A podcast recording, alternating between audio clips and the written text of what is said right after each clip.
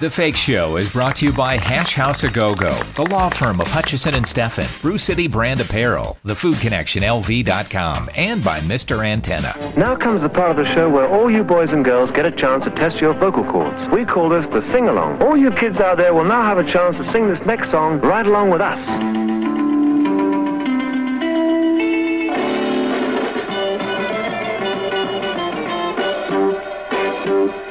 Sounds from the legendary Beatles cartoon that ran Saturday mornings on the ABC network from 1965 until 1969. I'm Jim Tofte with The Fake Show, and although the Beatles weren't directly involved in the cartoon, they did lend their music to the series, which was why so many of us tuned in. Now, with the real story behind the cartoon Beatles, the man who animated and directed that show, and many, many more, it's Ron Campbell. How are you doing, Ron Campbell?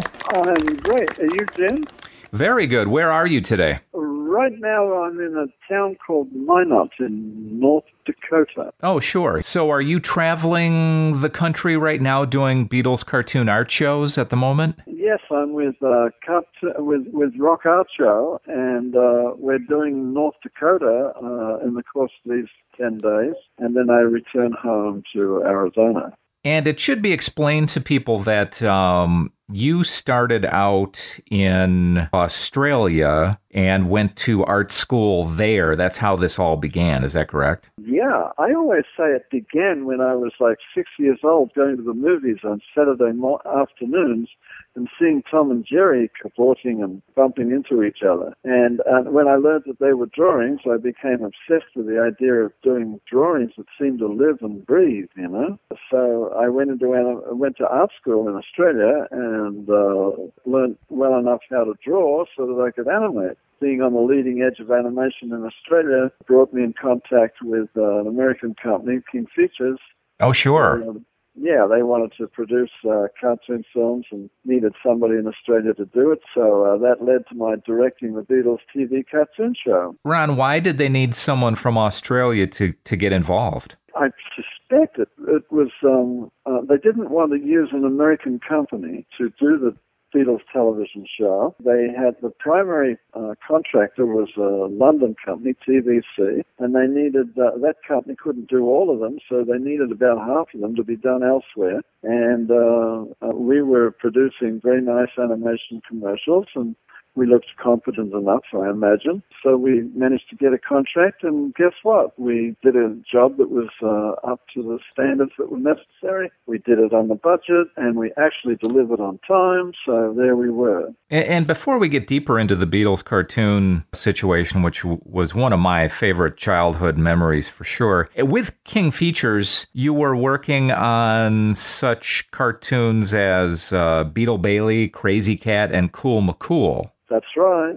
Yep. I love Cool McCool. That was a character created by Bob Kane, who was the creator of uh, Batman. Yeah. It was a fun show. So, with the Beatles, how long did it take you to come up with the design, which is so famous now, of. Actually, the design was done in England, um, and it didn't take them very long. Um, what actually happened, the way the way the thing worked was um, King Features would write the script for the story. They would record the voice track, which was an essential, uh, the first essential step, and uh, they would get the music uh, from the Beatles, and they would ship to me in Australia the the, the music and and the script, and I would be responsible for storyboarding it, getting it animated, getting it filmed, and shipping back to New York a work print and a cut negative and a cut music track voice track and sound effects track. You've said in the past, I think I've read in interviews, that the budget was not very much. You had to work with what you had to work with.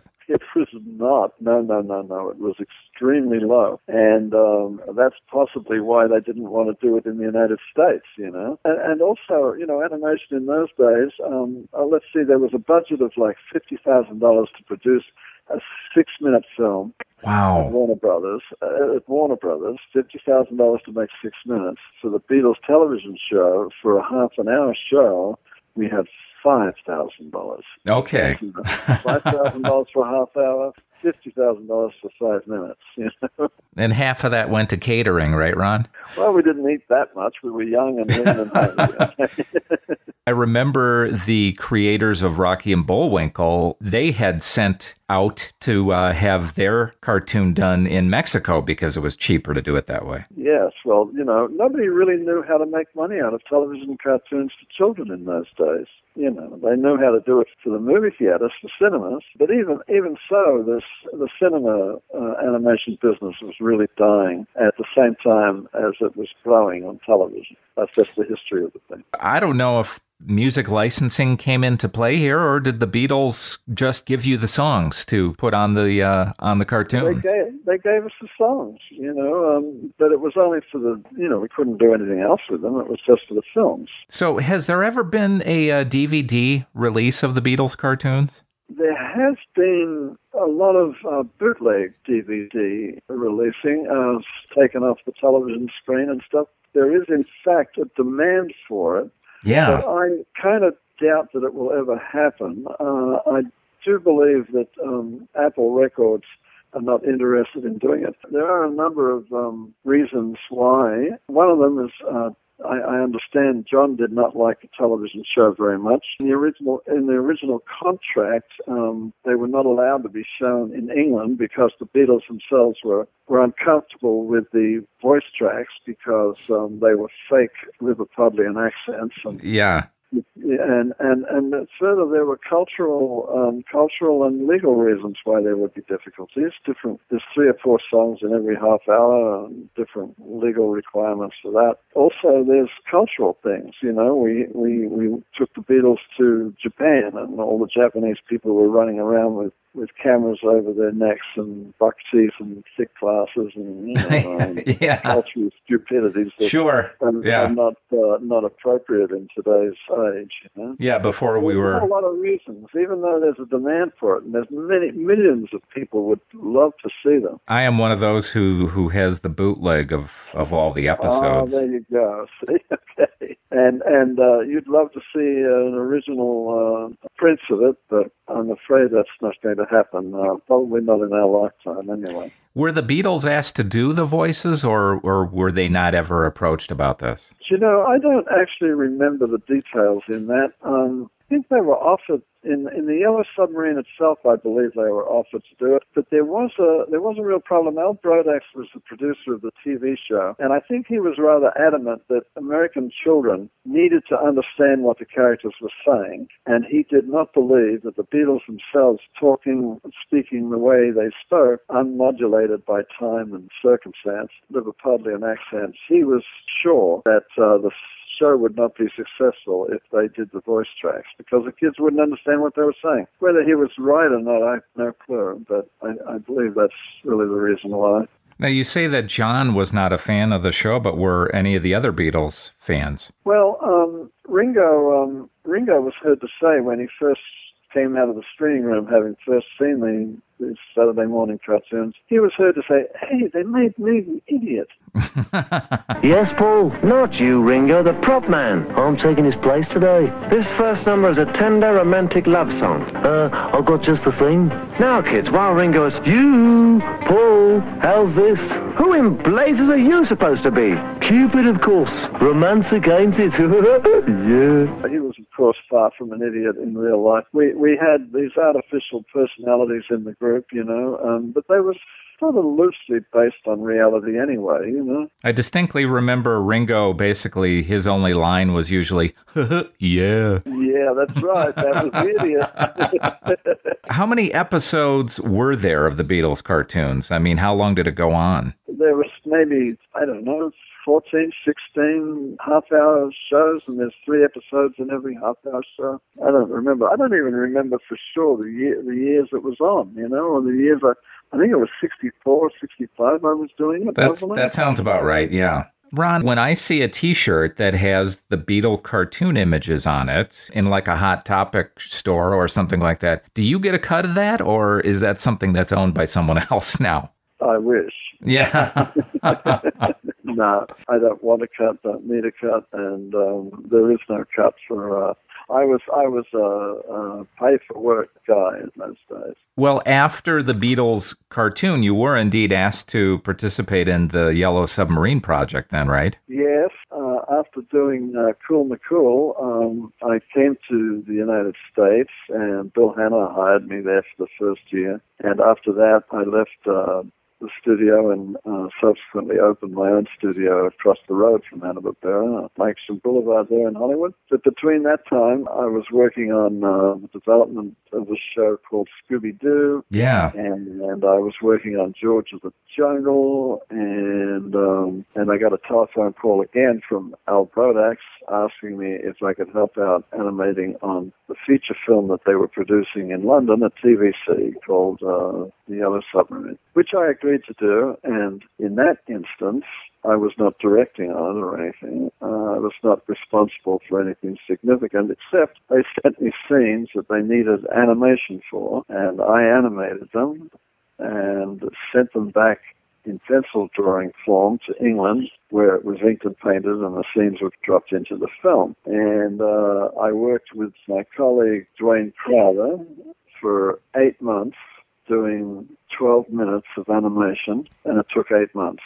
Saturday morning cartoons, you are all over that, and, and some of the, the hipper ones, as you mentioned. I, I remember on ABC how cool it was to watch George of the Jungle, Tom Slick, and Super Chick, and those were just the coolest cartoons. Yeah, they were fun shows. And you were involved with the Smurfs, too. Eight years of my life on the Smurfs, yes, indeed. I love the Smurfs. Um, I was, throughout my 50 years of making cartoons, I was always fortunate in being able to work on shows that I really liked. And I particularly loved the Smurfs. Rugrats and the Flintstones and Jetsons. And yeah, my kids, their generation, the Rugrats and Rocket Power and Duckman. I mean, just really, really great stuff, Ron. Duckman. Funny you mention that. That was Elizabeth Taylor's favorite cartoon. Is that right? Politically incorrect Duckman, walking around smoking cigarettes, going to massage parlors and drinking too much. And well, it probably reminded her of Richard Burton, right?